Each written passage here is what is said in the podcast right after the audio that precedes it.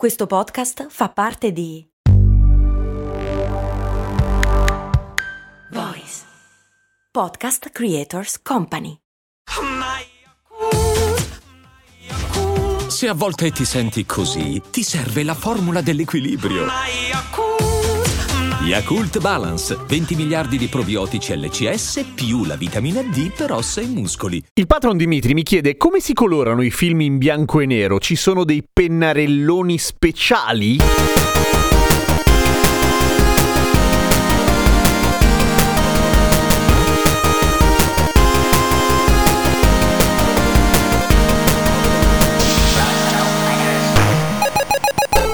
Ciao, sono Giampiero Kesten e questa è Cose Molto Umane, il podcast che ogni giorno, 7 giorni su 7, ti racconta o ti spiega qualche cosa, tipo la colorizzazione, che sembra una parola sbagliata ma è vera, e in inglese colorization, che è il processo di aggiungere colore laddove il colore non c'era. Si fa ovviamente con le fotografie, si è sempre fatto, ma la parte più difficile, la vera sfida, è farlo sulle pellicole in bianco e nero. Perché la parola chiave di questa attività è sbattere è un delirio, è veramente un casino e nonostante sin dagli anni 70 si faccia in digitale con risultati ovviamente sempre migliori e tutto sommato anche più facili da ottenere, comunque è una rottura di palle gigantesca. Il primo tentativo vero, nel senso un minimo sistematizzato di colorizzare o colorare le pellicole fu fatto da Thomas Edison a fine del 1890, probabilmente rubando anche questa idea visto che Edison era uno stronzo. Comunque cercò di mettere in piedi quello che era una sorta di processo lavorativo che si poteva fare a tante mani per rendere più efficiente la questione, ma non ottenne grandissimi risultati, anche perché comunque le pellicole, le vecchie pellicole, si coloravano usando l'acquarello perché è semitrasparente naturalmente, perché se ci sbatti sopra l'uniposca diventa opaco e non si vede più una minchia. Con l'avvento del digitale le cose sono diventate più facili, ma più facile non vuol dire che sia semplice comunque, nel senso che comunque c'è tutto prima un lavoro lunghissimo pochissimo da fare, che è più o meno questo, diviso in tranche, cioè, prima di tutto, restaurare la pellicola. È molto probabile che la pellicola abbia delle macchie, macchie di umido, macchie di muffa, a seconda del grado di conservazione, o comunque delle righe che vanno corrette poi in digitale. Questa è la parte del restauro, che va fatta comunque in un casino di altre fasi di recupero di vecchie pellicole, anche se poi non le devi colorare. Ma fatta questa cosa qua, facendo finta che sia rapida, a quel punto devi fare un vero e proprio lavoro di ricerca storico, nel senso che a seconda seconda del tipo di pellicola che si sta recuperando, spesso buona parte del lavoro è andare a cercare persone che conoscano la situazione che viene rappresentata dalla pellicola stessa. Cioè, se è un film puoi andare un pochino più artisticamente, ma quando si tratta di documentari, come quelli recuperati dallo Smithsonian Institute, per esempio, in cui venivano mostrate scene dell'America rurale dell'Ottocento, devi andare a prendere uno storico e farti spiegare di che colore erano veramente i fienili, di che colore erano probabilmente i fazzoletti che avevano in testa alle persone esisteva questo colore qua, era diffuso, eccetera, eccetera, eccetera, perché ovviamente l'idea del documentario è quello di essere fedele a quello che è accaduto realmente, per cui non ti puoi inventare le cose, non puoi mettere le boh, automobili della Ford fucsia, perché il fucsia non c'era e nessuno avrebbe avuto una macchina fucsia fino agli anni 90 probabilmente, ma questo è un altro discorso. Una volta stabilito che le cose erano di quel colore lì, si inizia a dividere film o documentario che sia per scene, cioè ogni lungometraggio è diviso più o meno tra le 800 e le 1500 scene, scene in cui ovviamente bisogna tener conto che le luci sono coerenti, i colori sono coerenti, i personaggi sono gli stessi e più o meno si vedono gli stessi oggetti, per cui fai una ricerca su quella scena lì. E quella scena va lavorata insieme naturalmente perché appunto ci deve essere consistency fra uno shot e l'altro, fra una ripresa e l'altra. Un altro lavoro che si fa molto di più nei film rispetto ai documentari è quello di dividere il film per personaggi personaggi, cioè ogni personaggio deve essere più o meno dello stesso colore dall'inizio alla fine del film, tenendo conto poi ovviamente della fotografia, della luminosità, delle luci e del contesto di ogni singola scena. È solo quel punto che inizia a mettere mano al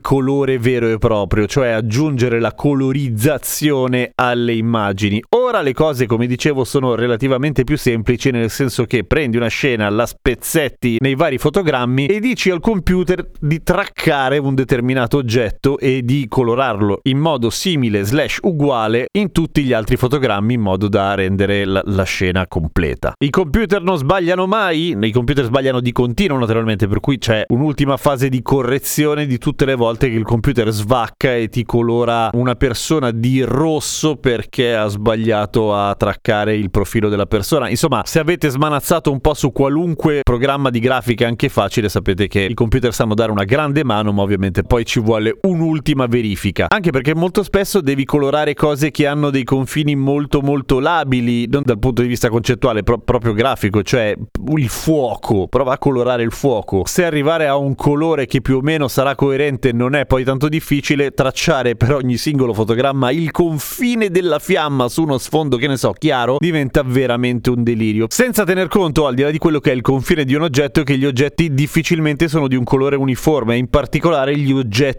umani, cioè le facce delle persone. E non è che basta sbattere del rosa e bene o male l'ombreggiatura del bianco e nero si prende carico di tutto il resto. Siamo rosa in modo diverso in tutto il corpo e di quella cosa ne devi tener conto perché sennò sembra veramente artificiale. Questo tenendo conto naturalmente che sto parlando delle persone bianche perché in cinematografia e in fotografia le pellicole sono sempre state ottimizzate per la resa della pelle bianca. Le persone di colore, le persone nere hanno sempre avuto dei grossissimi casini per far risaltare la propria mimica facciale o la propria espressività, appunto perché le pellicole erano standardizzate in un modo solo, è una cosa piuttosto recente, quella dell'attenzione della resa dei colori della resa grafica anche delle persone nere. Sembra una cagata, ma è vero. Ma tornando alla difficoltà del fatto che i colori delle cose non sono uniformi, che quindi non basta sbattere lì un piattone di qualche colore, qualunque cosa, in particolare le cose biologiche, piante, animali, eh, cose di questo tipo. Così come dicevo prima, anche l'illuminazione della stanza, della scena, eccetera, interagisce con i colori degli oggetti, per cui diventa un delirio proprio.